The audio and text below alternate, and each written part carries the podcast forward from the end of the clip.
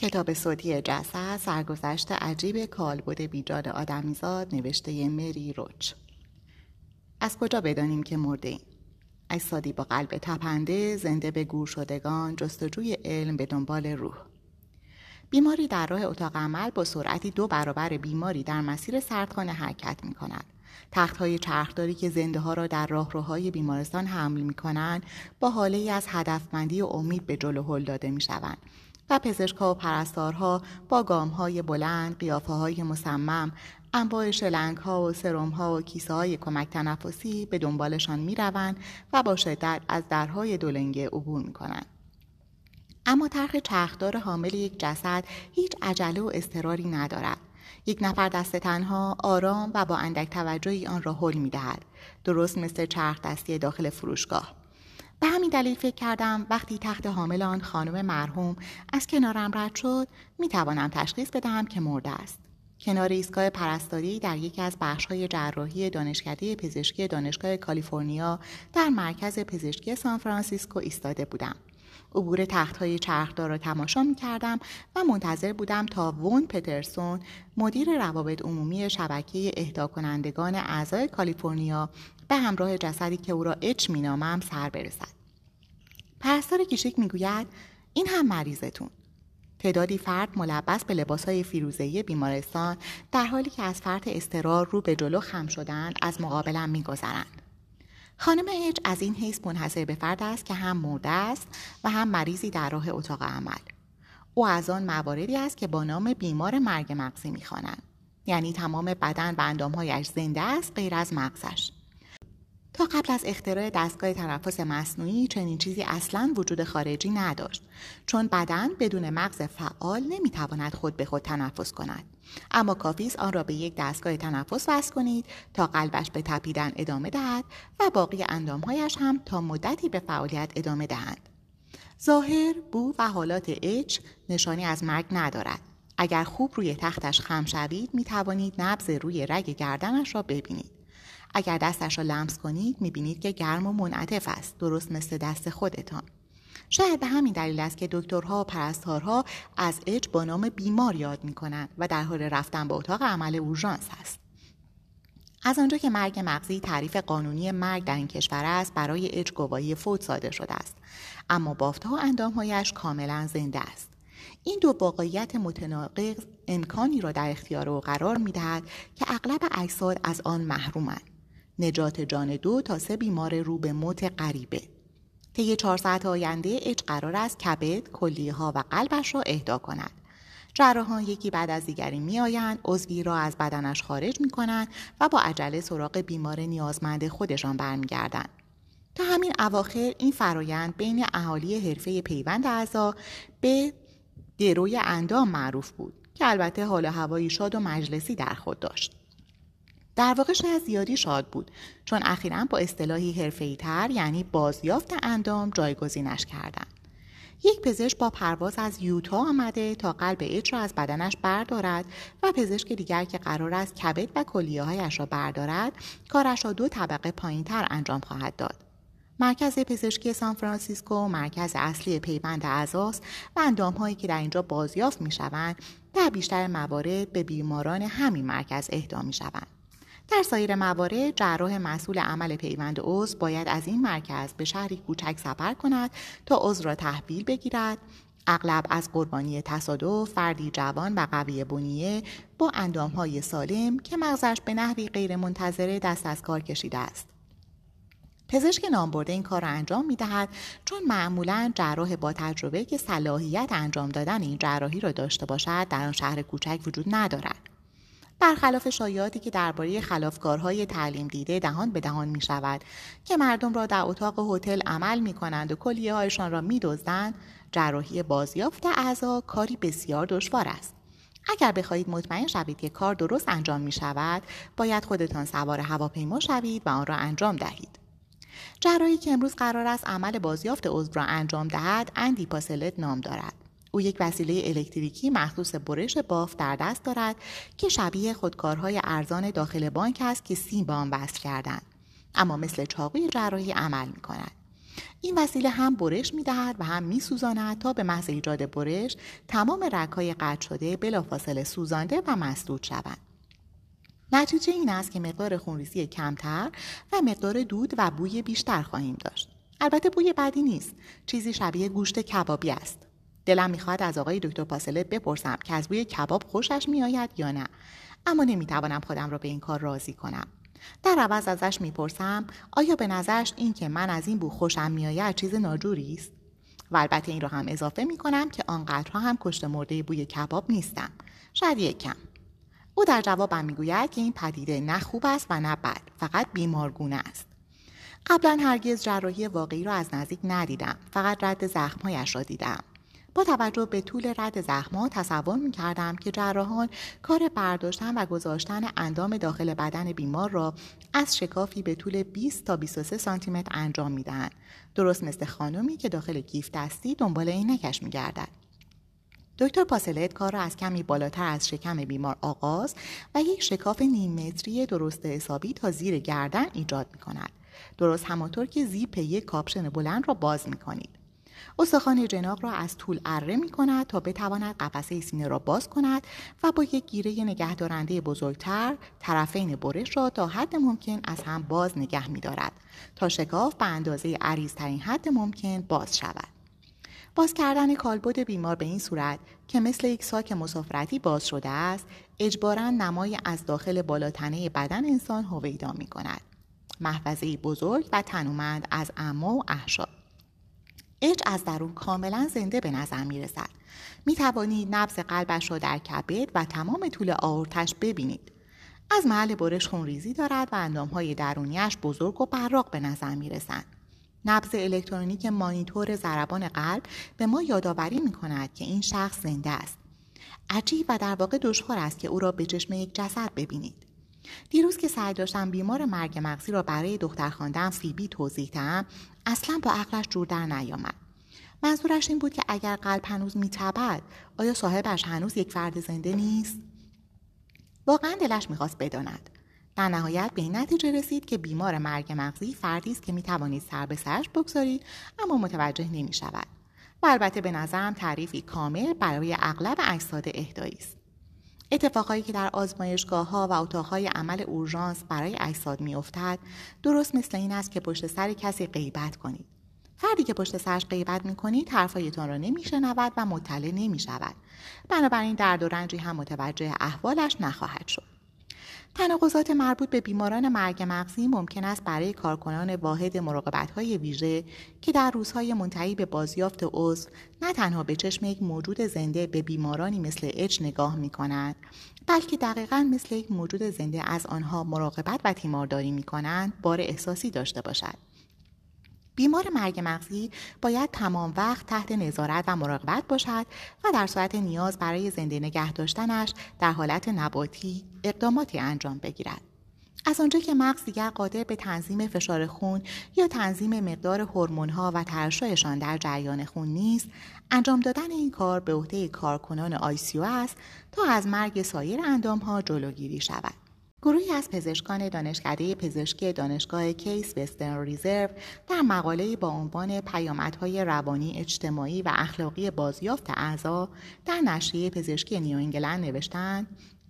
کارکنان ICU ممکن است بابت انجام دادن عملیات احیا روی بیماری که رسما مرده اعلام شده در حالی که برای بیمار زنده تخت کناری دستور عدم احیا دریافت کردن دچار سردرگمی شوند.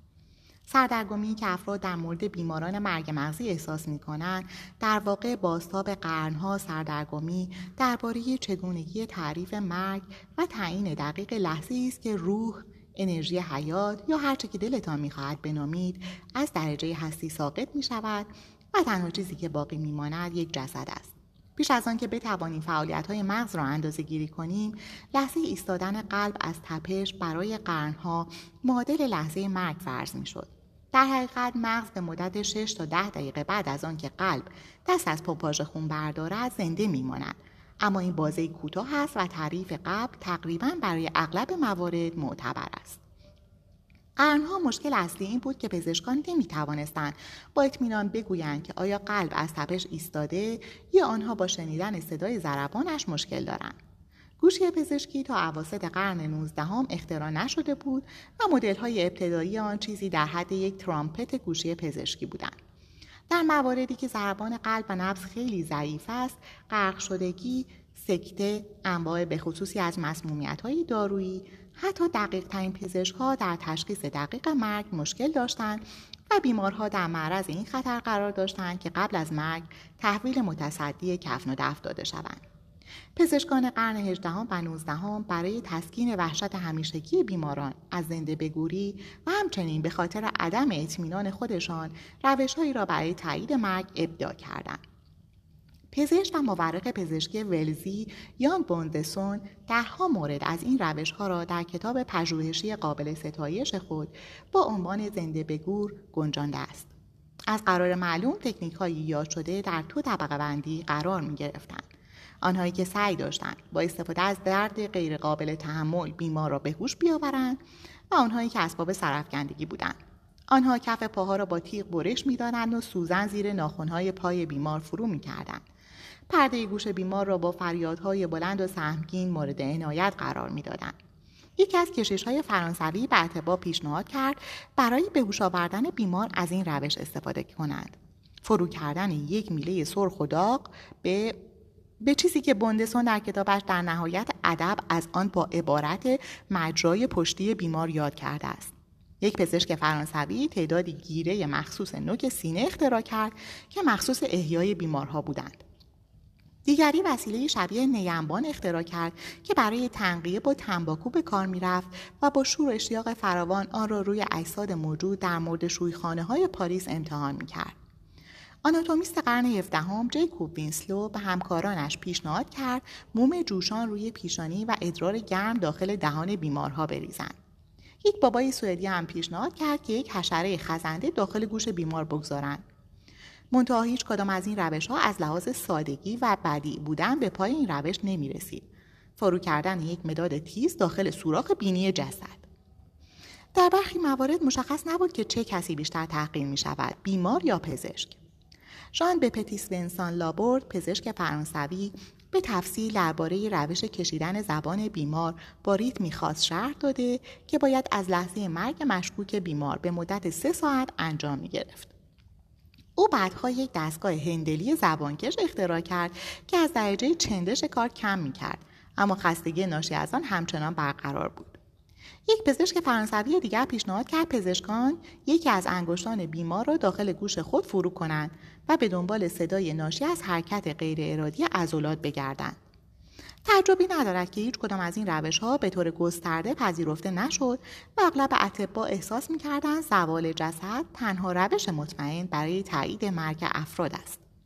این به آن معناست که اجساد باید دو سه روزی در خانه یا مطب پزشک به حال خود میماندند تا وقتی که نشانه ها و بوهای مربوطه آشکار می‌شد روشی که احتمالا حتی از تنقیه تنباکو هم ناخوشایندتر بود به همین ترتیب ساختمان های مخصوص پا به عرصه وجود گذاشتند موسوم به سالن انتظار جسد که اجساد در حال پوسیدن را در آنها انبار می این بناها شامل تالارهای بزرگ و مزین بودند که در قرن 19 در آلمان رواج داشتند. برخی سالن‌های جداگانه برای مردها و زنها داشتند. انگار حتی بعد از مردن هم به مردها اعتمادی نبود که بتوانند در حضور زنها خودشان را نگه دارند. سایر سالن‌ها بسته به طبقه اجتماعی مجزا می شدند. آنهایی که دستشان به دهانشان می رسید پول بیشتری پرداخت می کردند تا در محیط های تجملاتی بپوسند.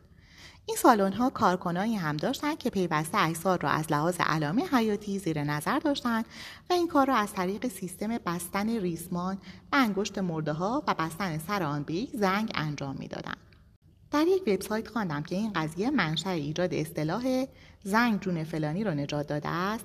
در واقع مطابق با یک روایت طی دوره 20 ساله از بیش از یک میلیون جسدی که به این سالن ها فرستاده شدند حتی یک نفر هم زنده نشده. اگر هم صدای زنگ به کارکنان هشدار می‌داد که زیاد هم اتفاق میافتاد به خاطر تکان خوردن جسد به دلیل پوسیدن و متلاشی شدن بود. این منشأ شکلی اصطلاح فلانی با صدای زنگ کارمند مرد شورخونه را سر کار گذاشته است که امروز زیاد به گوشتان نمی‌خورد و احتمالا هیچ وقت به گوشتان نخورده چون همین الان از خودم درآوردم.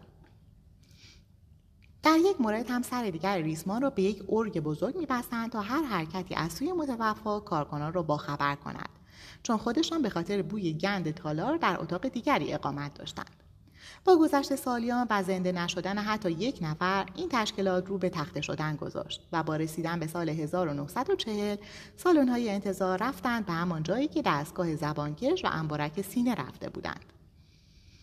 آخی اگر می‌شد رو را حین خروج از کالبد ببینند یا به طریقی اندازهگیریاش کنند در آن صورت تعیین زمان دقیق مرگ تبدیل می‌شد به یک موضوع ساده مشاهده علمی. این موضوع کم مانده بود به دست دکتر دانکن مکدوگال اهل هیورهیل ماساجوست به حقیقت بپیوندد در سال 1907 مکدوگال آزمایش هایی را آغاز کرد تا ببیند آیا می شود روح را وزن کرد یا نه شش بیمار محتضر را یکی بعد از دیگری روی تخت مخصوصی در مطب مکدوگال خواباندند که روی ترازویی با دقت 5 ممیز 6 دهم گرم نصب شده بود. او با پایش وزن بیمار قبل و در هنگام مرگ به دنبال این بود که ثابت کند روح هم از جنس ماده است. گزارش مکدوگال از این آزمایش در آوریل 1907 در نشریه پزشکی آمریکا در مقایسه با مقالات معمول با موضوع گلودرد و التهاب پیشاب راه حال هوایی تازه به نشریه داد. در ادامه شرح حال مکدوگال از مرگ اولین بیمار را می‌خوانید. جناب دکتر از این کاملتر محال بود بتوانند توضیح دهند. بیمار بعد از سه ساعت و چهل دقیقه درگذشت و درست همزمان با مرگ انتهای شاقول با صدایی واضح افتاد به میله محدود کننده تحتانی برخورد کرد و بدون برگشت در همون وضعیت باقی ماند. کاهش وزن دقیقا به اندازه 21 گرم بود. این کاهش وزن نمی‌تواند ناشی از تبخیر رطوبت موجود در دستگاه تنفسی یا عرق باشد چون کاهش وزن ناشی از این دو عامل در یک مورد خاص با روند یک ممیز هفت دهم گرم در دقیقه از قبل ادامه داشت اما هنگام مرگ کاهش وزن ناگهانی و در مقیاس بالا بود روده های سوژه کار نمی کردن و حتی هم اگر کرده بودند وزن موجود روی تخت باید ثابت می میاد. به استثنای کاهش وزنی ناچیز و آهسته ناشی از تبخیر رطوبت مدفوع که البته به مقدار سیالیت مدفوع بستگی داشت.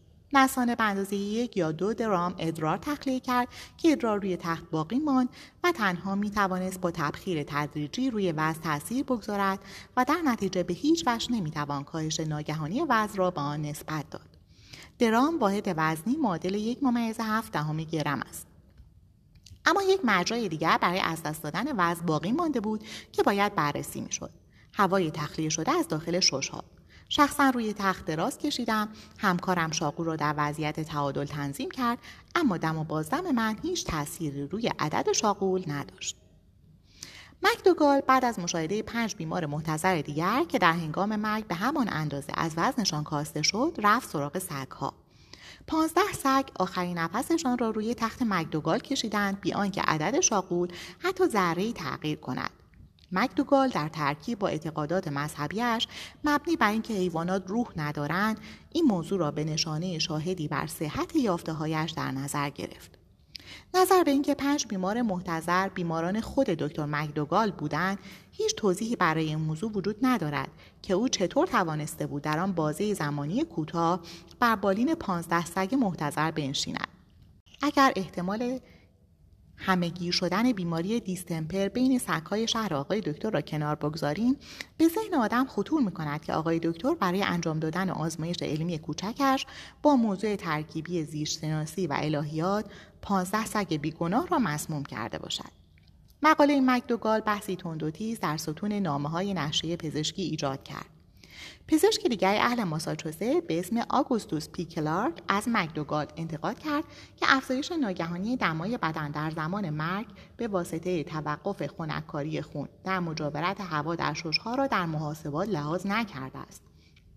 کلارک اینطور استدلال آورد که تعریق و تبخیر رطوبت ناشی از این افزایش دمای بدن هم کاهش وزن انسان را توجیه می کند و هم عدم کاهش وزن سگها را.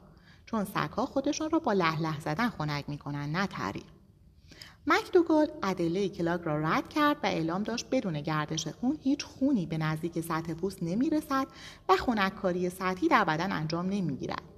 این بحث از نسخه ماه مه نشریه تا نسخه ماه دسامبر ادامه پیدا کرد که البته آنجا رشته بحث از دستم رها شد و چشمم افتاد به مقاله نکاتی چند از تاریخچه باستانی پزشکی و جراحی نوشته دکتر هری اچ گریک به لطف همین آقای دکتر گریک است که حالا بنده می‌توانم در کوکتل پارتی ها با اعتماد به نفس کامل درباره تاریخچه بواسی، سوزاک، ختنه و اسپکولوم حرف بزنم. با پیشرفت در ساختار گوشه پزشکی و افزایش دانش پزشکی اتبا کم کم در امر تشخیص توقف ضربان قلب به خودشان اعتماد کردند و علم پزشکی به این توافق رسید که این بهترین روش تشخیص است که آیا بیمار به دیار عدم شدافته یا فقط یک سر رفته انتهای راهرو تا از یخدان یخ بیاورد پذیرفتن قلب به عنوان مرکزیت تعریف مرگ باعث شد قلب در مرکزیت حیات، روح و نفس قرار بگیرد. و قضیه برای قرنها به همین منوال باقی ماند. شواهدش را هم در صدها هزار ترانه عشقی سونات و عکس برگردان مشاهده می‌کنیم. مفهوم بیمار مرگ مغزی بر این باور استوار است که روح انسان فقط و فقط در مغزش قرار دارد و باعث شد نوعی تضاد فلسفی ایجاد شود. مدتی طول کشید تا دیدگاه مردم به قلب به عنوان یک تلمبه برای خونرسانی تغییر کند. بحث در مورد جایگاه روح حدود چهار هزار سال است که ادامه دارد. این بحث نه به صورت قلب در برابر مغز بلکه به صورت قلب در برابر کبد آغاز شد. مصریان باستان از بیخوبون طرفدار قلب بودند. آنها بر این باور بودند که کا در قلب سکونت دارد. کا در واقع جوهره وجودی فرد بود. روح، عقل، احساسات، تمایلات، شوخ طبعی، کینه، آهنگهای تبلیغاتی اعصاب کنه تلویزیون و در کل تمام چیزهایی که شخص را به شخص تبدیل می‌کرد. نه یک کرم حلقه ای. قلب تنها اندامی بود که داخل بدن مومیایی باقی میگذاشتند چون هر کس در جهان پس از مرگ به قلب نیاز داشت. مسلما کسی در آن دنیا به مغز نیاز نداشت. مغز جسد را تکه تکه می‌کردند و با استفاده از سوزنهای قلابدار برونزی از طریق سوراخ بینی خارج می‌کردند و دور میانداختند کبد معده روده ها و ششها را از بدن خارج می‌کردند اما نگه میداشتند آنها را در ظروف گلی داخل مقبره نگه می داشتند. احتمالا با این فرض که در سفر آخرت اضافه بار داشتن بهتر بود از جا گذاشتن چیزی. مردمان بابل اولین طرفداران کبد بودند و باور داشتند که این عضو منشأ عواطف و روح انسان است.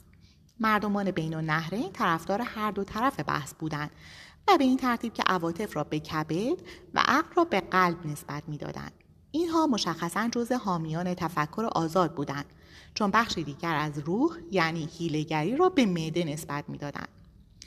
آزاداندیش دیگر در طول تاریخ دکارت بود که زمانی نوشت روح را می‌توان در قدهای به قاعده گردو موسوم به قده کاجی مغز پیدا کرد و استراتو اهل اسکندریه به این نتیجه رسید که روح جایی پشت ابروها ساکن است. با ظهور یونانیان باستان بحث روح به حالت آشناتر قلب در برابر مغز محدود شد و برای کبد نقش مکمل در نظر گرفتند. واقعا شانس آوردیم که اینطور شد. چون در غیر این صورت امروزه سلندیون باید می‌خواند کبدم متعلق به توست و سینماها فیلم های اکرام می‌کردن با عنوان کبد یک چکارچی تنهاست و ترانه های عشقی اسپانیایی که در متنشان لغت کروزون رو به کار رفته یعنی رسما همشان این بار با لغت کمتر آهنگین هیگادو جایگزین می‌شوند. بر روی عکس بردان ها به جای اینکه بنویسند من سگم رو عکس قلب می من سگم رو عکس کبد.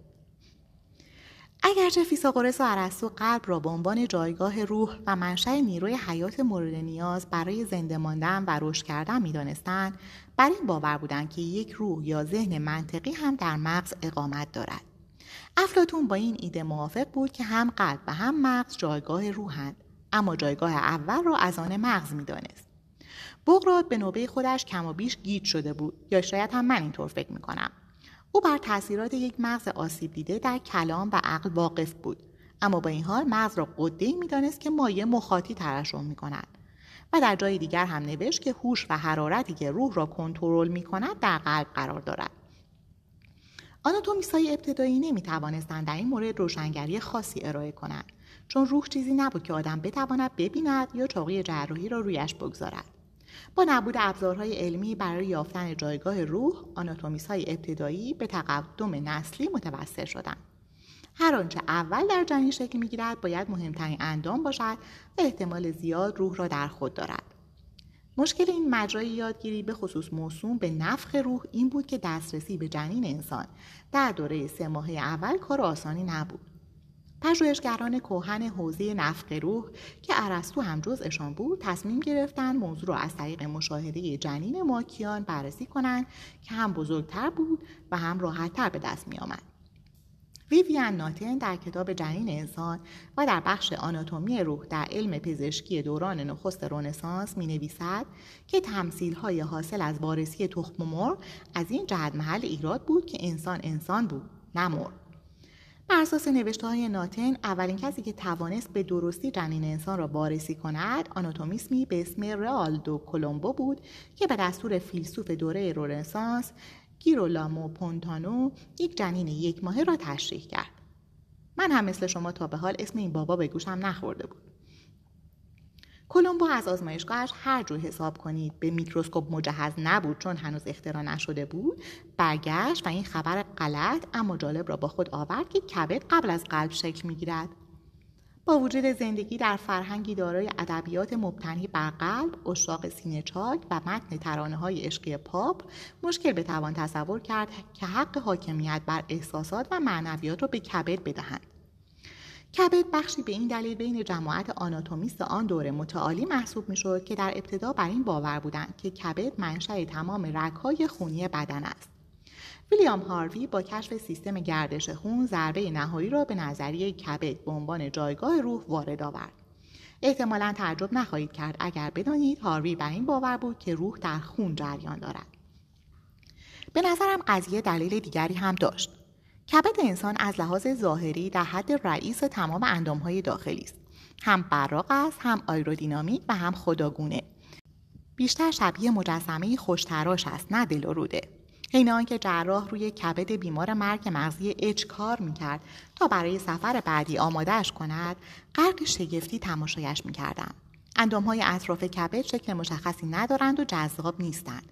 معده نامتجانس و غیر مشخص است. روده ها پر هرج و مرج و لزج هستند. کلیه ها زیر چندین لایه چربی مخفی شدند اما کبد نورافشانی می کند انگار با دقت تمام طراحی و مهندسی شده است. محیطش انحنایی نامحسوس دارد درست مثل منظره افق از فضا. اگر من جز مردم بابل بودم گمانم باور داشتم که جایگاه روح داخل کبد است. دکتر پاسل در حال کور کردن رگهای متصل به کبد و کلیه ها و آماده سازی آنها برای برداشتن از داخل بدن بیمار مرگ مغزی است. قلب اول از همه می رود چون فقط به مدت چهار تا 6 ساعت دوام می آورد. اما کلیه ها را می توان در دمای پایین تا 18 یا حتی 24 ساعت هم نگه داشت. مشکل اینجاست که جراح مسئول بازیافت قلب هنوز نیامده است. دارد با هواپیما از یوتا می آید. دقایقی بعد پرستار سرش از لای در اتاق جراحی اورژانس وارد می کند. یوتا رسیده توی بیمارستانه. افرادی که در اتاق عمل اورژانس کار می کنند با زبان رمزی ها و اهالی کنترل پرواز حرف می زنند. برنامه نصب شده روی دیوار اتاق جراحی های مربوط به امروز را فهرست کرده است. بازیافت چهار اندام حیاتی به منظور پیوند به سه بیمار نیازمند را به زبان رمزی نوشتند بازیافت بطنی کبد کلیه در دو. و همین چند دقیقه قبل یک نفر گفت لوزی که منظورش بود لوزالمعده یوتا داره لباس عوض می‌کنه. یوتا مردی آرام و پنجاه ساله است با موهای جوگندمی و صورت لاغر آفتاب سوخته. لباس عوض کردنش تمام شده و حالا پرستار دارد دستکش دستش می‌کند. یوتا آرام با کفایت و حتی کمی بیحوصله به نظر می‌رسد. این موضوع رفته روی اعصابم چون این مرد قرار قلب یه نفر از سینهش بیرون بکشه قلب تا این لحظه پشت یک کیسه محافظتی موسوم به آبشامه مخفی شده بود که حالا دکتر پاسلت آن را می شکافد. قلب متوفا مقابل چشمهایم است. هیچ وقت قلبی را در حال تپیدن ندیده بودم. اصلا نمی‌دانستم قلب اینقدر وول می‌زند. آدم دستش را می‌گذارد روی قلبش و چیزی را تصور می‌کند که به آرامی میتپد اما اصولا ساکن است درست مثل دستی که روی میزی قرار دارد و مشغول مخابره کد مرس است. اما قلب داخل بدن قوقا می کند. درست مثل قطعی از دستگاه مخلوط کن. قاقومی که داخل نقبهایش میلولد حالتی بیگانه از حیات انگار همین حالا در مسابقه تلویزیونی یک دستگاه خودرو برنده شده و از شادی توی پوستش نمی گنجد. اگر کسی به دنبال یافتن جایگاه روح انسان باشد تصور می‌کنم قلب را به عنوان خانی روح بپذیرد. چون زنده ترین اندام بدن است یوتا گیره هایی روی رکای قلب اچ قرار می دهد و جریان خون را مسدود می کند تا برای قطع کردن رگ ها مهیا شود. از روی مانیتور علائم حیاتی معلوم است که اتفاقی بزرگ در حال رخ دادن در بدن اچ است. مانیتور نشانگر نبض از ترسیم سیم خاردار دست برمیدارد و حالا خطوطش بیشتر شبیه خطکشی یک کودک نوپاست. مقداری خون به سرعت روی عینک محافظه یوتا می پاشد و بعد فروکش می کند. اگر اچ زنده بود در این لحظه می مرد. اعضای گروه کیس وسترن که با افراد حرفه‌ای در حوزه پیوند اعضا مصاحبه کردند گزارش می‌دهند که این دقیقا همان لحظه است که کارکنان اتاق عمل ادعا کردند حضور چیزی شبیه روح را در اتاق احساس کردند سعی می کنم سطح آگاهی ذهنیم را بالا ببرم تا ذهنم روی ارتعاشات باز باشد البته روحم خبر ندارد چطور باید آگاهیم را بالا ببرم. وقتی شش سالم بود کلی به ذهنم فشار آوردم تا با قدرت ذهنم کاری کنم آدمک کماندوی اسباب بازی برادرم طول اتاق را طی کند به طرفش برود. در کل برداشتم از این جور تجربیات فراحسی این است. هیچ فایده ای ندارد و بعد آدم به خاطر تلاش کردن احساس حماقت می کند و نکته اصاب خورد کنه قضیه اینجاست.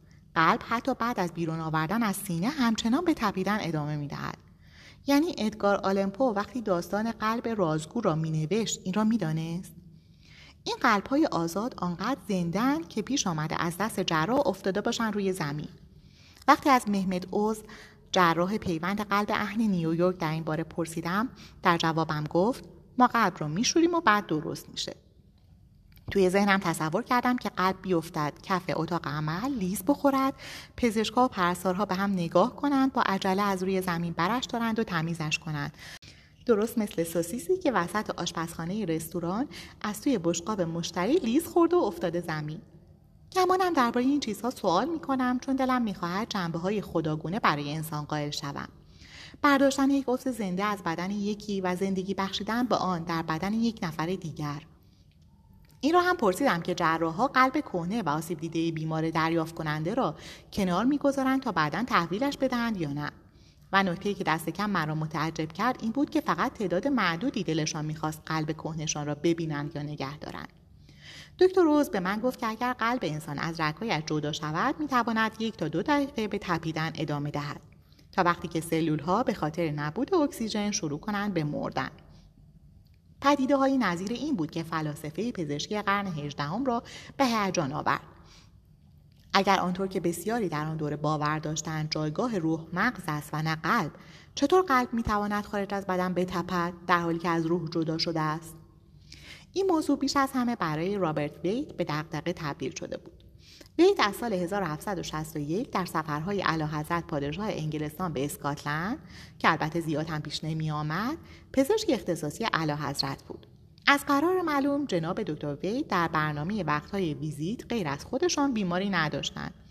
بر اساس زندگی نامه ای که آرکی فرنچ از وید نوشت خود دکتر به نقرس، اسپاسم روده، نفخ مکرر، ناراحتی معده، باد معده، کابوس، سرگیجه، غش، افسردگی، دیابت، کبودی ران و ساق، سرفه های قطاری و خلطاور و طبق اظهارات دو تن از همکارانش به خود بیمار انگاری مبتلا بود. وقتی وید در 52 سالگی از دنیا رفت کاشف به عمل آمد که حدود دو کیلوگرم مایع مخلوط با ماده ژلاتینی به رنگ آبی درون سینه و لکه سرخ به قاعده سکه یک شلینگی روی سطح داخلی معده داشت و به صفر شدگی لوزول معده هم مبتلا بود. وقتی پزشک را مسئول نوشتن زندگی نامه کنند همین اتفاق میافتد. وید وقتی مشغول درمان سنگ مسانه و نقرس علا حضرت نبود در آزمایشگاهش پیدایش می‌کردید در حالی که داشت قلب قورباغه‌ها و مرغهای زنده را بیرون میآورد و در یک مورد هم که قطعا خدا خدا می‌کرده به گوش علا حضرت نرسد مشغول چکاندن بزاق داخل قلب یک کبوتر سربریده بود به این امید که به این طریق دوباره زندهش کند وید یکی از معدود مغزهای کنکاشگر عالم پزشکی بود که برای یافتن جایگاه روح از آزمایش های علمی کمک گرفت. در کتابی که در سال 1751 با عنوان آثار نوشت در فصل مربوط به این موضوع می‌خوانید که به هیچ عنوان خیال نداشته. بحث مغز در برابر قلب را کنار بگذارد. از نظر او قلب نمی‌توانست جایگاه روح باشد. چون وقتی وید قلب یک مارماهی را از بدنش بیرون آورد برای مدتی با نیروی زیاد تکان می‌خورد. البته مغز هم به نظر نمی رسید منزلگاه روح باشد چون مشاهده شده بود که حیوانات می توانند بدون مغز به مدت قابل توجهی زنده بمانند. وید از تجربیات مردی به نام ردی نوشت که ادعا می‌کرد یک لاک پشت خاکی که مغزش در ابتدای نوامبر از طریق حفره روی جمجمش خارج شده بود تا اواسط ماه مه به زندگی ادامه داد. در آزمایش های این چنینی دقیقا چه خبر بوده؟ مشکل می‌توان گفت. شاید ساقه مغز و نخا سالم باقی مونده بودند. اصلا شاید مغز دکتر ردی را هم نوامبر سال قبل از طریق حفره روی جمجمش خارج کرده بودند خود وید ادعا می‌کرد که با کمک اثر حرارت توانسته قلب یک مرغ را تا دو ساعت بعد از آنکه سرش را با قیچی جدا کرد در حال تپش نگه دارد. و بعد نوبت می‌رسد به آزمایش دکتر کاو. وید در این باره می نویسد خروس جوانی که دکتر کاو سرش را قطع کرده بود با اشتیاق فراوان به طرف غذا میدوید و توانست مسافت هفت متر را بدود و اگر به مانعی برخورد نکرده بود به دویدن ادامه می‌داد. قطعا این دوره آزمایشی دشوار برای ماکیان بود. وید کم کم به این نتیجه رسید که روح جایگاه مشخصی در بدن ندارد بلکه در سرتاسر سر بدن پراکنده است. بنابراین وقتی عضو یا اندامی را جدا می کنید بخشی از روح هم همراهش جدا می شود و می تواند عضو جدا شده را تا مدتی زنده نگه دارد. به همین دلیل قلب مارماهی بیرون از بدنش به تپیدن ادامه می‌داد و وید همچنین روایات معروفی نقل قول می کند قلب مجرمی را از بدنش جدا کردن و داخل آتش انداختند قلب چندین مرتبه تا ارتفاع قابل توجهی جست زد. وید احتمالا کلمه چی یا همان نیروی حیات به گوشش نخورده بود. اما مفهوم روح همه جا حاضر او وجوه مشترک زیادی با فلسفه تبابت شرقی با قدمت چندین قرن داشت که در آن از انرژی حیات در گردش حرف می‌زدند. چی در واقع همان چیزی است که متخصصان طب سوزنی مسیرش را با استفاده از سوزنهایشان تغییر می‌دهند و درمانگرهای بیپروا ادعای مهار کردنش به منظور درمان سرطان و نقش زمین کردن مردم جلوی دوربین تلویزیون را دارند. دهها مورد مطالعاتی علمی در آسیا ادعای مستندسازی تاثیرات این انرژی حیات در جریان را دارند که چکیده بسیار از آنها در پایگاه تحقیقاتی چی گونگ وجود دارند. چون چند سال پیش که در حال تحقیق روی قضیه درباره چی بودم در وبسایتش چرخی زدم. درمانگرهای چی گونگ گونگ یعنی پرورش در سرتاسر سر چین و ژاپن در آزمایشگاهشان ایستادند دستهایشان را بالای ظروف آزمایشگاهی حاوی های سرطانی و موشهای مبتلا شده به سرطان معده که فاصله بین موش تا کف دست درمانگر 40 سانتی متر است و در موردی فوق علمی تر روی 30 سانتی متر از روده آدمیزاد حرکت می دهند. تعداد کمی از این مطالعات با نظارت و کنترل صحیح انجام گرفتند. البته نه به این دلیل که محققان سهلنگار بودند چون فعالیت های علمی شرقی از لحاظ سنتی به همین طریق انجام می شوند. تنها تحقیق برای اثبات وجود انرژی حیات به سبک غربی را که یکی از همتایان محقق بازنگری کرد جراح ارتوپد و متخصص الکترونیک زیست پزشکی به اسم رابرت بکر انجام داد که بعد از بازدید نیکسون از چین به مقوله چی علاقه شده بود نیکسون تحت تاثیر آنچه در جریان بازدید. از یک کلینیک سنتی چین دیده بود قرار گرفت و اصرار کرد که انستیتوی ملی سلامت مطالعاتی در این مورد انجام دهد. یکی از این موارد مطالعات بکر بود. بکر کارش را با این فرضیه آغاز کرد که چی نوعی جریان الکتریکی جدا از پالس های سیستم عصبی بدن است و تصمیم گرفت مقدار این جریان را در نقاط مختلف مربوط به طب سوزنی در بدن اندازه گیری کند. بکر اینطور گزارش کرد که در واقع این مسیرها جریان را به نحوی موثرتر از سایر قسمت‌های بدن انتقال می‌دهند. چند سال قبل تامس ادیسون مشهور از ایالت نیوجرسی به نسخه دیگر از مفهوم روح در تمام بدن رسیده بود. ادیسون بر این باور بود که موجودات زنده توسط واحدهای حیات زنده میمانند و کنترل می‌شوند و واحدهای حیات کوچکتر از موجودات میکروسکوپی هستند که داخل تمام سلول ها ساکن هستند و هنگام مرگ خانهشان را ترک می کنند مدتی سرگردان می گردند و عاقبت مجددا به یکدیگر می پیوندند تا شخصیتی جدید خلق کنند. شاید یک انسان دیگر شاید یک گربه وحشی یا شاید یک خیار دریایی. ادیسون هم مثل باقی جویندگان فریخته اما نیمچه خل روح کوشید فرضیش را از طریق آزمایش به اثبات برساند. مردم به سختی باور می‌کنند که تامس ادیسون نیمچه خل بوده باشد. به عنوان شاهد بخشی از یادداشتهایش درباره حافظه انسان را در زیر میآورم ما به یاد نمیآوریم. عدهای به خصوصی از آدمهای کوچولو این کار را برایمان انجام می‌دهند. آنها در بخشی از مغز زندگی می کنند که به نام ناحیه بروکا معروف است. آنها احتمالا دوازده یا پانزده شیفت کار می کنند که مدام در حال عوض شدن هستند و مثل کارکنان کارخانه در ساعات مختلف مشغول کارند. بنابراین این احتمال وجود دارد که یادآوری یک موضوع فقط بستگی داشته باشد به متصل شدن به شیفتی که موقع وقوع آن اتفاق مشغول کار بودند. ادیسون در خاطرات و مشاهداتش به مجموعی از برنامه ها و نقشه ها برای طراحی یک وسیله علمی اشاره می کند که برای برقراری ارتباط با این توده متشکل از واحدهای حیات یا همان روح طراحی شده است. او با اشاره به تخته های ویجا مخصوص احضار ارواح که آن دوره بین احضار کنندگان موسوم بود می نویسد چرا باید ارواح در زندگی دیگر وقتشان را با کار کردن روی یک تکه چوب چارگوش و تعدادی حروف روی آن تلف کنند؟ ادیسون دریافت که واحدهای حیات نوعی انرژی اسیری ایجاد می کنند و کافی آن انرژی را تقویت کرد تا برقراری ارتباط تسهیل شود. بر اساس مقاله آوریل 1963 در نشریه موسوم به تقدیر که زندگی نام نویس خستگی ناپذیر ادیسون پال اسرائیل برایم ارسال کرد ادیسون قبل از ساخته شدن وسیله علمیش از دنیا رفت. اما شایعات درباره طرحها و نقشه های آن سالها به قوت خود باقی بود. می‌گویند در یک روز زیبا در سال 1941 یکی از مخترعان جنرال الکتریک به نام جی گیلبرت رایت تصمیم گرفت از شبیه ترین نسخه ممکن به وسیله ادیسون یک جلسه احزار روح و یک واسطه احزار روح برای برقراری ارتباط با مخترع بزرگ استفاده کند و از ادیسون بپرسد که طرحها و نقشه هایش پیش چه کسی است. از سرای باقی جواب آمد که شاید بد نباشد سری به آقای رالف ساکن پلاک 165 خیابان پاین هرس در نیویورک بزنید. یا بیل گانتر از شرکت ادیسون. دفتر کارش در خیابان امپایر استیت است. یا شاید هم بهتر باشد بروی سراغ ادیت آلیس ساکن پلاک 152 غربی خیابان شماره 58 و بدین ترتیب نه تنها اثباتی بر وجود حیات بعد از مرگ بلکه اثباتی بر وجود دفترچه جیبی شماره های تلفن و آدرس هم بود. رایت رفت سراغ ادیت آلیس و او فرستادش نزد کسی به اسم فرمانده واین ساکن بروکلین که می‌گفتند ردی از نقشه های ادیسون دارد. فرمانده واین مرموز نه تنها نقشه ها را داشت بلکه ادعا می‌کرد وسیله را سر هم و امتحان هم کرده است. افسوس که نه او توانسته بود آن را به کار بیاندازد و نه رایت توانست.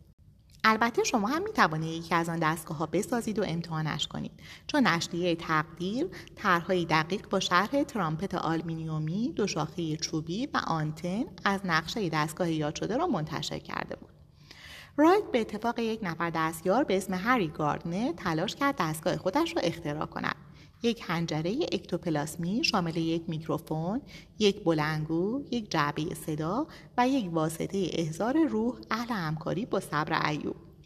رایت از هنجره اکتوپلاسمی برای برقراری ارتباط با ادیسون استفاده کرد که از قرار معلوم در سرای باقی کاری مهمتر از گپ زدن با خلوچلها در سرای فانی نداشت و نکاتی مفید برای بهسازی دستگاه ارائه کرد. همینطور که مشغول بحث مثلا سراست اما در خفا نیمچه خلاقانه موجوداتی که در قلمرو سلولی روح گیر افتادند هستیم اجازه بدهید از پروژه‌ای برایتان تعریف کنم که ارتش ایالات متحده آن را حمایت مالی و اجرا کرد. از 1981 تا 1984 واحد فرماندهی اطلاعات و امنیت ارتش ایالات متحده را شخصی به نام ژنرال آربرت ان استابل باین سوم مدیریت می‌کرد.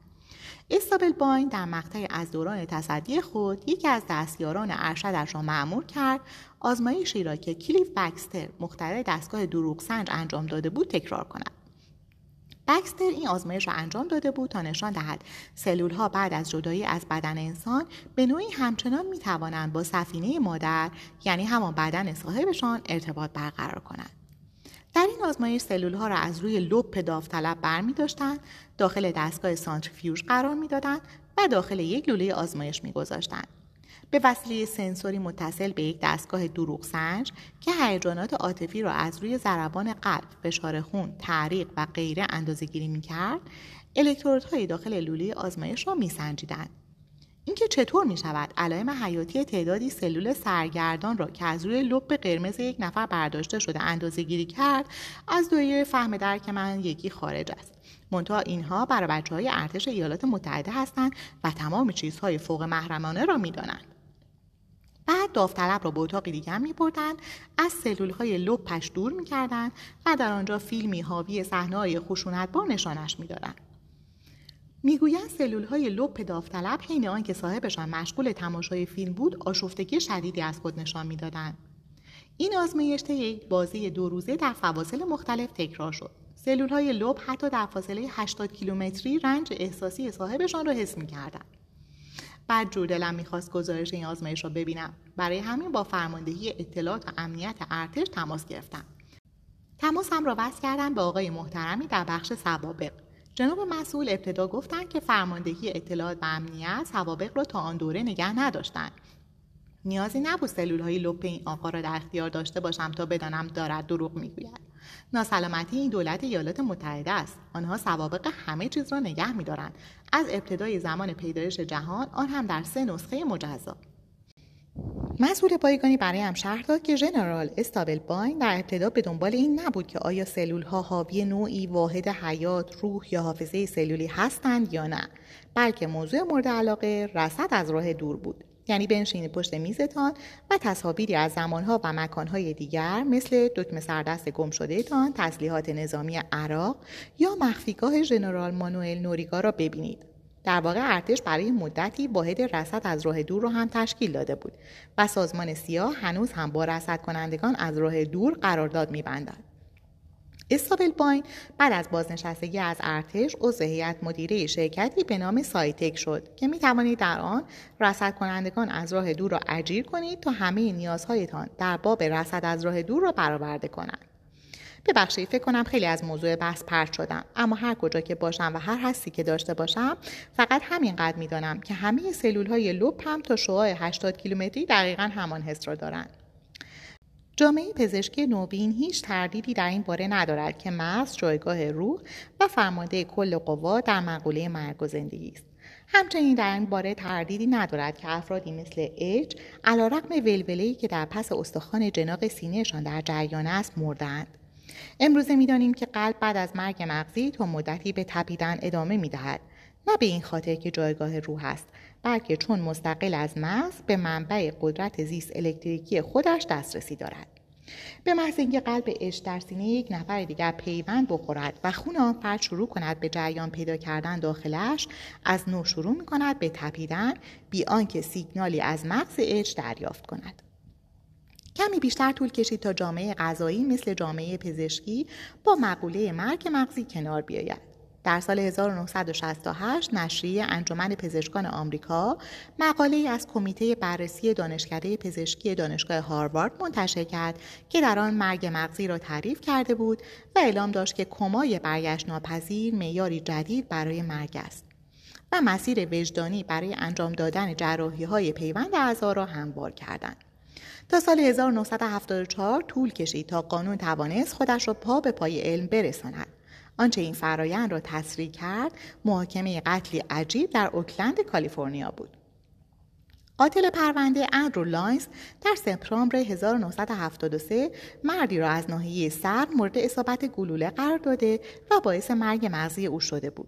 وقتی وکلای لیونز خبردار شدند که خانواده مقتول قلبش را برای پیوند اعضا اهدا کردند کوشیدن از این موضوع برای دفاع از لاینز بهره برداری کنند. اگر قلب مقتول در هنگام جراحی هنوز ضربان داشته چطور ممکن است لاینز روز قبلش او را کشته باشد؟ آنها کوشیدند هیئت منصفه را متقاعد کنند که اندرو لاینز از لحاظ فنی مقتول را به قتل نرسانده بلکه قتل به گردن جراحی بوده که قلبش را برداشته. اما قاضی پرونده مطابق با اظهارات دکتر نورمن شاموی جراح پیشگام در حوزه پیوند قلب از دانشگاه استنفورد که در این مورد شهادت داد هیچ یک از این حرفها را نپذیرفت. دکتر شامبی به اطلاع هیئت منصفه رساند که کمیته بازرسی هاروارد معیار پذیرفته شده برای مرگ را تعیین کرده و تصمیم هیئت منصفه نیز باید بر همین اساس اتخاذ شود. ظاهرا ارائه عکسهایی از مغز قربانی که به نوشته روزنامه سان فرانسیسکو کرونیکل از جمجمش بیرون زده بود کمکی به پرونده لاینز نکرد. در نهایت لاینز به جرم قتل محکوم شد. بر اساس نتیجه این پرونده ایالت کالیفرنیا قانونی تصویب کرد و بر اساس آن مرگ مغزی را تعریف قضایی مرگ تعیین کرد. باقی ایالت ها هم به سرعت دنباله راه کالیفرنیا را گرفتند. وکیل مدافع اندرو لاینز اولین کسی نبود که وقتی جراح قلب بیمار مرگ مغزی را از سینش خارج می کرد فریاد قتل سر بدهد. در روزهای ابتدایی جراحی پیوند قلب دادستان بخش سانتا کلارا محل انجام دادن جراحی بارها شاموی را که اولین جراح آمریکایی بود که این جراحی را انجام داد نصیحت کرد جناب دادستان مفهوم مرگ مغزی را قبول نمی کرد و تهدید کرد که اگر شانوی قلب تپنده بیمار مرگ مغزی را به قصد نجات جان یک نفر دیگر بردارد به اتهام قتل علیهش تشکیل پرونده خواهد داد. اگرچه دادستان هیچ مواضع قانونی محکمی نداشت و شانوی به هر حال جراحی را انجام داد مطبوعات حسابی جنجال به پا کردند محمد اوز جراح قلب نیویورکی به یاد میآورد که دادستان بروکلین هم در آن دوره همین تهدید را کرده بود. گفت هر جراحی رو که تو منطقه استحفاظی من عمل پیوند قلب انجام بده متهم و بازداشت می‌کنم. دکتر اوز توضیح داد نگرانی اصلی این بود که روزی کسی که واقعا مرگ مغزی نشده قلبش را از دست بدهد. وضعیت های پزشکی نادری وجود دارند که ممکن است به چشم پزشک غیر حاضق خیلی شبیه مرگ مغزی بیایند و اهالی قانون و اهالی تبابت اعتماد نداشتند که همیشه مورد درست را تشخیص بدهند. البته نگرانیشان کمی منطقی بود. مثلا شرایطی موسوم به وضعیت قفل شدگی را در نظر بیاورید در این وضعیت خاص اعصاب بدن از تخم چشم گرفته تا نوک انگشتان پا یک باره از کار میافتند و در نتیجه بدن فرد کاملا فلج می شود در حالی که ذهن در حالت عادی باقی می ماند. بیمار می تواند همه چیز را بشنود اما به هیچ عنوان نمی تواند به دیگران اطلاع بدهد که زنده است و رضایت ندارد که اندامهایش را به دیگری اهدا کند. در موارد حادتر حتی عضلاتی که مسئول تغییر اندازی مردمک هستند دیگر کار نمی کنند. این خبر بدی است چون یکی از تستهای رایج برای تشخیص مرگ مغزی این است که نور به چشم بیمار میتابانند تا واکنش مردمک به نور را ببینند قربانیان بیماری وضعیت قفل شدگی معمولا بهبود پیدا می کنند. البته به شرطی که قبل از بهبودی کسی روی تخت خلشان ندهد داخل اتاق عمل و قلبشان را در نیاورد. درست همانطور که شبه زنده به گور شدن در قرن 19 بر سر مردم فرانسه و آلمان سایه انداخته بود ترس از برداشتن اندامهای فرد زنده هم تقریبا بی اساس است یک آزمایش ساده نوار مغزی می تواند از تشخیص نادرست در وضعیت قفل شدگی و شرایط مشابه آن پیشگیری کند. در سطوح منطقی بیشتر افراد با مفهوم مرگ مغزی و اهدای عضو احساس راحتی می کنند. اما در سطوح احساسی ممکن است پذیرش موضوع برایشان دشوار باشد به خصوص وقتی مشاور اهدای اعضا ازشان درخواست می کند برای برداشتن قلب تپنده اعضای خانوادهشان رضایت دهند 44 درصد از خانواده هایی که ازشان درخواست می شود به این کار رضایت نمی دهند. دکتر اوز در این باره می گوید اونها نمی‌تونن با این ترس غیر منطقی کنار بیان که با برداشتن قلب از بدن عزیزشون زندگیش واقعا به آخر می‌رسه. در واقع فکر می‌کنند با این کار عزیزشان را کشتند. حتی جراحان پیوند قلب گاهی در پذیرش این مسئله مشکل دارند که قلب چیزی نیست غیر از یک تلمبه. وقتی از دکتر اوز پرسیدم به نظرش جایگاه روح کجاست جواب داد بین خودمون باشه ولی من فکر نمی کنم همش توی مغز باشه. باور دارم که از خیلی جهات هسته وجودی ما توی قلب ماست. آیا این یعنی دکتر اوز فکر می کند بیمار مرگ مغزی هنوز نمرده؟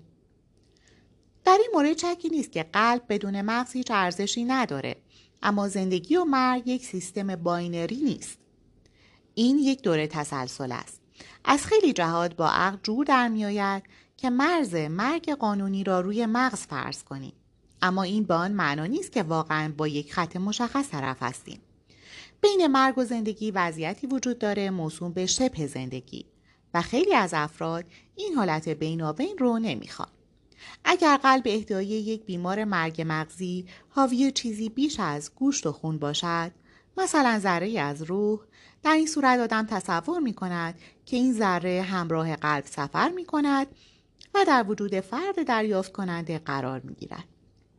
دکتر او زمانی نامه از یک بیمار پیوند قلب دریافت کرد که کمی بعد از دریافت قلب جدید شروع کرده بود به تجربه کردن چیزهایی که فقط می توانست نوعی ارتباط با آگاهی صاحب قبلی قلب باشد.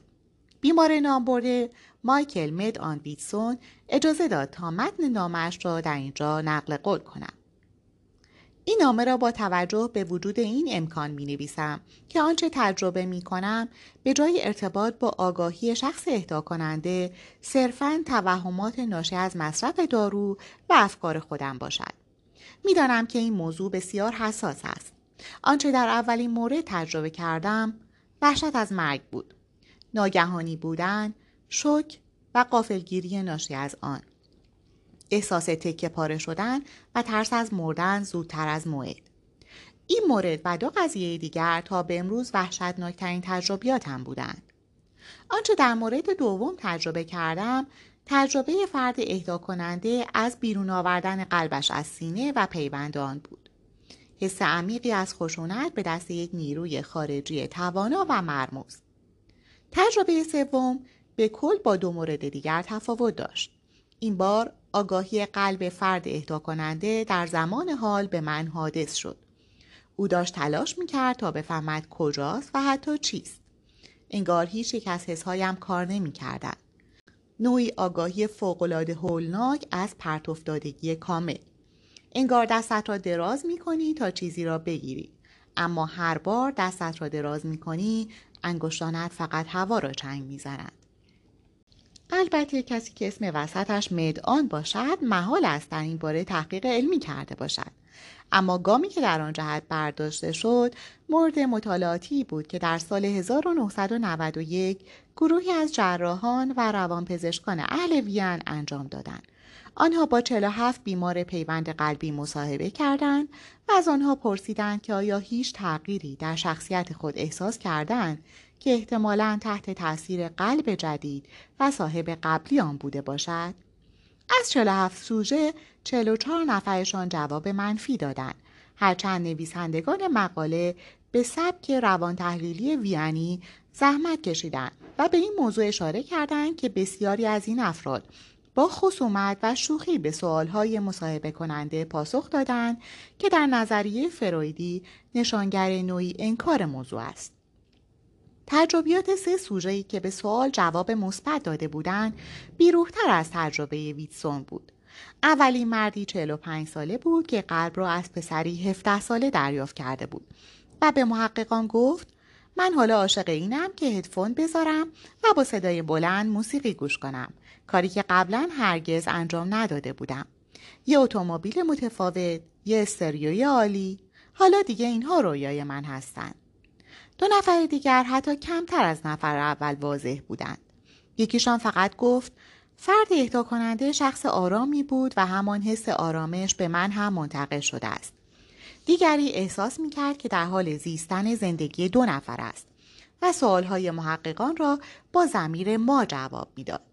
اما هیچ جزئیاتی درباره شخصیت نویافته یا سبک موسیقی مورد علاقهش فاش نکرد. برای شنیدن جزئیات پر آب و تاب باید برویم سراغ پال پیرسال نویسنده کتابی با عنوان رمز قلب و دو کتاب دیگری با عناوین روابط برتر زناشویی و فرامسونیت پیرسال با 140 بیمار پیوند قلبی مصاحبه کرد و گفته های پنج نفرشان را به عنوان شاهدی بر وجود حافظه سلولی قلب و تأثیرش در دریافت کنندگان قلب اهدایی ارائه کرد. خانمی قلب یک دزد دگرباش را دریافت کرده بود که از ناحیه پشت تیر خورده بود این خانم یک بار شروع کرده بود به پوشیدن لباس های زنانه تر و گاهی در پشتش احساس سوزش می کرد. مورد دیگری هم بود از یک زن میان سال که قلب پسر نوجوانی را به بدنش پیوند زده بودند و حالا خیلی دلش می‌خواست پیچ صدای استریو را بالا ببرد و با صدای بلند موسیقی راکن رول گوش کند. که البته بلافاصله یادم افتاد که این افسانه شهری درباره عمل پیوند قلب را قبلا شنیدم. مورد محبوب و مربوط به زنی است که قلب یک روسپی را دریافت کرده بود و یک باره شروع کرد به اجاره کردن فیلم های مورددار فشار آوردن به همسرش البته در حد ورای بنیش و اجرای برنامه استریپتیز برای او البته اگر این خانم می‌دانسته که قلب جدیدش قبلا در سینه چه کسی بوده همین موضوع می‌تواند دلیل تغییرات رفتاریش بوده باشد. پیرسال در کتابش ذکر نکرده که آیا این خانم از حرفی صاحب قبلی قلب خبردار بوده یا نه. یا قبل از انجام دادن مصاحبه یک نسخه از کتاب روابط برتر زناشویی را برایش فرستاده بوده یا خیر؟ پیرسال پزشک نیست و اصولا ارتباطی به اهالی این حرفه ندارد. البته دکتر است اما مدرک دکترا را در رشته دیگر گرفته. اما پیشوند دکترا روی جلد کتاب های خودسازی کنار اسمش میچسباند. به شخص این روایت ها را به عنوان شواهدی بر وجود پدیده حافظه سلولی کافی ندیدم چون همشان خام و گاهی به شدت اینکه زنی صرفاً به این دلیل که تقاضای بیش از حد از همسرش دارد به یک روسبی تبدیل شود. یا یک مرد دگر باش. آن هم نه هر دگر باشی یک دوست دگر باش. دلش بخواهد لباسهای زنانه تن کند. اما این نکته را هم مد نظر داشته باشید که من به قول سوژه شماره 13 از آزمایش تقویت انرژی قلبی پیرسال بدبین و به انگیزه های دیگران بیاعتماد هستم. محمد اوز جراح پیوند قلبی که با او حرف زدم نیز درباره پدیده ادعای بیماران پیوند قلبی از تجربه کردن خاطرات متعلق به اهدا کنندگان کنجکاو است. او در این باره گفت یه بار یکی از بیمارهام گفت که می‌دونه کی این قلب را بهش اهدا کرده. اون شرح دقیقی از یک مرد جوان سیاه پوست بهم داد که توی تصادف خود رو جونش رو از دست داده بود. اون بیمار می‌گفت خودم رو توی آینه با صورت خونالود می‌بینم. و مزه سیب زمینی سرخ کرده روی زبونم حس می‌کنم. توی ذهنم می‌بینم که سیاه پوستم و توی یک تصادف خود را هستم. این حرفاش واقعا برام عجیب و ترسناک بود. به همین دلیل رفتم و سوابق را بررسی کردم. فرد اهدا کننده یک مرد سالمند سفید پوست بود. آیا دکتر اوز بیماران دیگری هم داشت که ادعای تجربه کردن خاطرات اهدا کنندگان یا دانستن چیزی خاص درباره آنها را داشتند؟ البته که داشت. اما همهشان در تشخیصشان اشتباه کرده بودند. بعد از حرف زدن با اوز سه مقاله دیگر را درباره پیامدهای روانشناختی پیوند قلب بررسی کردم. دریافتم که نیمی از بیماران پیوند قلب به نوعی با مشکلات روانی پساجراحی دست به گریبانند. محققانی به نامهای راش و نین مردی را توصیف می کنند که خیلی از جراحی پیوند اعضا می ترسید و از این وحشت داشت که با اهدا کردن قلبش روحش را هم از دست بدهد. مقاله دیگر درباره موردی نوشته بود که در آن بیمار مطمئن بود قلب یک مغ را در سینهاش پیوند زدند. درباره دلیل این موضوع و اینکه آیا بیمار نامبرده در معرض آثار رابرت وید قرار گرفته بود یا نه در مقاله چیزی ذکر نشده بود چرا که خواندن آثار جناب وید قطعا فرد بیمار را کمی تسلی می‌داد چون مثلا در این باره می نوشت که می توان ترتیبی داد که قلب مرغ بعد از جدا کردن سرش تا چندین ساعت یا حتی بیشتر بتپد. نگرانی بیماران پیوند قلبی از خصوصیات شخصیتی فرد اهدا کننده معمولا شایع است به خصوص وقتی بیماران در واقعیت یا در تصوراتشان قلب را از فردی با جنسیت مخالف یا تمایلات جنسی متفاوت دریافت کرده باشند. بر اساس مقاله جیمز تبلر و رابرت فرایسون دریافت کنندگان در بیشتر موارد سوال دارند که آیا فرد اهدا کننده عیاش از لحاظ جنسی پرکار، همجنسگرا، دو جنسگرا، دارای مردانگی یا زنانگی بیش از حد یا مبتلا به نوعی ناتوانی جنسی بوده یا نه؟ نویسندگان مقاله با مردی حرف زده بودند که در خیالاتش تصور می‌کرد فرد اهدا کننده در زمینه جنسی برای خودش آوازه داشته و حالا خودش چاره ای نمی بیند غیر از اینکه با همان استانداردها زندگی کند. راشونین یک آتش نشان 42 ساله را توصیف کردند که نگران بود مبادا قلب جدیدش که متعلق به یک زن بود از مردانگیش کم کند و همکارانش در آتش نشانی دیگر مثل سابق او را نپذیرند. دکتر اوز می‌گوید قلب زن کمی با قلب مرد فرق دارد. یک جراح قلب می تواند با نگاه کردن به نوار قلبی این تفاوت را تشخیص دهد. چرا که فرکانس ضربان این دو کمی با هم متفاوت است. وقتی قلب یک زن را در سینه یک مرد می‌گذارید به تپیدن مثل یک قلب زنانه ادامه می‌دهد و برعکس از مقاله فردی به نام کرافت اینطور برمیآمد که مردها بر این باورند که قلب جدیدشان از یک مرد به آنها رسیده و در بیشتر موارد فکر می کنند صاحب قبلی قلب یک فرد جذاب دخترکش بوده و بخشی از این جذابیت ذاتی به آنها هم منتقل شده پرستارهای شاغل در بخش پیوند اعضا اغلب عنوان می کنند که بیماران پیوند قلب مذکر معمولا علاقه تازه به مسائل جنسی پیدا می کنند. یکی از پرستارها گزارش می دهد که بیماری از او خواسته به جای این روپوش بیریخت چیزی بپوشد که بشود زیبایی اندامش را دید. تبلر و فرایسون اینطور نتیجه گیری می کنند. این باور غیر منطقی اما شایع مبنی بر اینکه فرد دریافت کننده به طریقی می تواند خصوصیات شخصیتی فرد اهدا کننده را دریافت کند اغلب گذراست اما می تواند الگوهای جنسی فرد را تغییر دهد بیایید دعا کنیم خداوند با آن آقایی که فکر می‌کرد قلب مرد توی سینهاش گذاشتند همسری صبور و روشنفکر عطا کرده باشد جراحی بازیافت اعضای اچ رو به اتمام است آخرین اعضایی که باید برداشته شوند یعنی کلیه ها دارند از اعماق بالاتنه باز شدهش برداشته می شوند. قفسه سینه و شکمش را با تکه های یخ پر کردند که به واسطه وجود خون سرخ شدند. توی دفترچه یادداشتم می نویسم بستنی قیفی با طعم آلبالو. تقریبا چهار ساعت از آغاز جراحی گذشته و اچ حالا بیشتر به یک جسد واقعی شباهت دارد چون پوستش خوش شده و نزدیک محل برش به تیرگی گذاشته است. کلیه ها را می‌گذارند داخل یک ظرف پلاستیکی آبی پر از یخ و مایع پرفیوژن. یک جراح دیگر میآید تا مراحل آخر کار را انجام دهد و عروق باقی مانده را جدا می کند تا چنانچه عروق متصل به اندام بازیافت شده حین جراحی پیوند کوتاه از آب درآمدن از اینها استفاده کند. نیم ساعت بعد جراح نامبرده کنار می رود و پزشک رزیدنت جلو می آید تا اجرا بخیه بزند.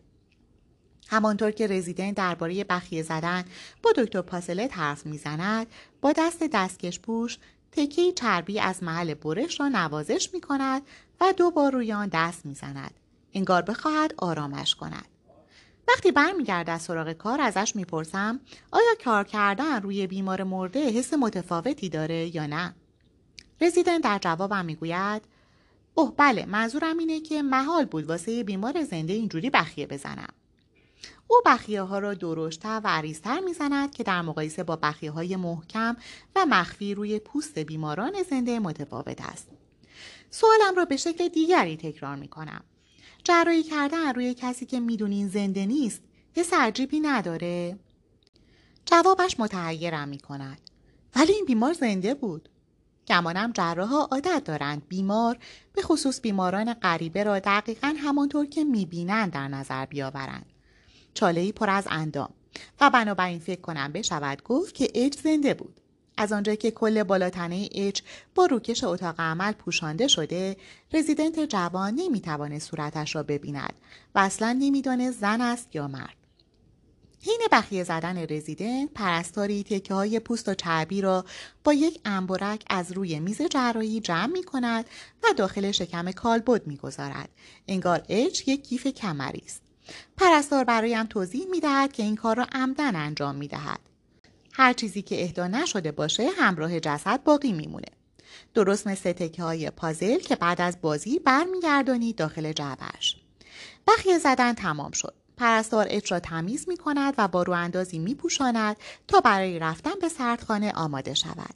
یا از روی عادت یا از روی احترام یک رو انداز نو برایش برمیدارد وون مسئول هماهنگی جراحی پیوند و پرستار اچ را بلند می کنند و روی تخت چرخدار می گذارند. وون اچ را داخل آسانسور هل می دهد و از طریق راهرویی به سردخانه می برد.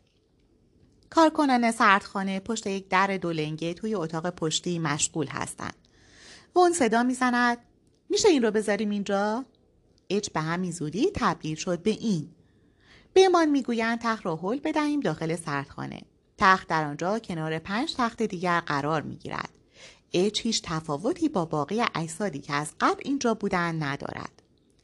اگر خانواده اچ برنامه نداشته باشند مراسم تدفین تابوت باز اوریان برایش برگزار کنند در مراسم هیچ کس نمی‌تواند تشخیص دهد که اندامهایش را برداشتند تنها در صورت انجام دادن جراحی بازیافت بافت که معمولا شامل استخوانهای دست و پا می شود جسد دچار تغییر شکل فاحش می گردد و در این مورد خاص با کار گذاشتن لوله ها و میله های سی داخل جسد شکل ظاهری آن را درست می کنند و زندگی را برای کارکنان شرکت کفن و دفت و باقی کسانی که مسئولیت جابجایی جسد چرخ کرده را به عهده دارند راحتتر می کنند.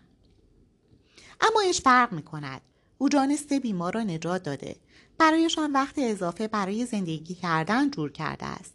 اینکه آدم بتواند در حالت مردگی چنین موهبتی به دیگران عطا کند پدیده است. خیلی از افراد حتی در دوره زنده بودن نمی‌توانند چنین خیری به دیگران برسانند. اجسادی مثل اچ قهرمانان مرده هستند. برایم حیرت آور و بسیار ناراحت کننده است که با وجود 80 هزار نفر در لیست انتظار دریافت قلب و کبد و کلیه و با وجودی که روزانه 16 نفر از آن لیست میمیرند بیشتر از نیمی از خانواده های متوفیانی مثل اچ به این پیشنهاد نمی‌گویند. ترجیح می‌دهند آن اندامها را بسوزانند یا بگذارند زیر خاک بپوسند. اگر قرار باشد چاقوی جراح جان خود ما را نجات دهد مشکلی با آن نداریم. اما برای جان یک غریبه می‌گوییم حرفش را هم نزد اش دیگر داخل بدنش قلب ندارد اما محال است او را سنگ دل بخوانیم.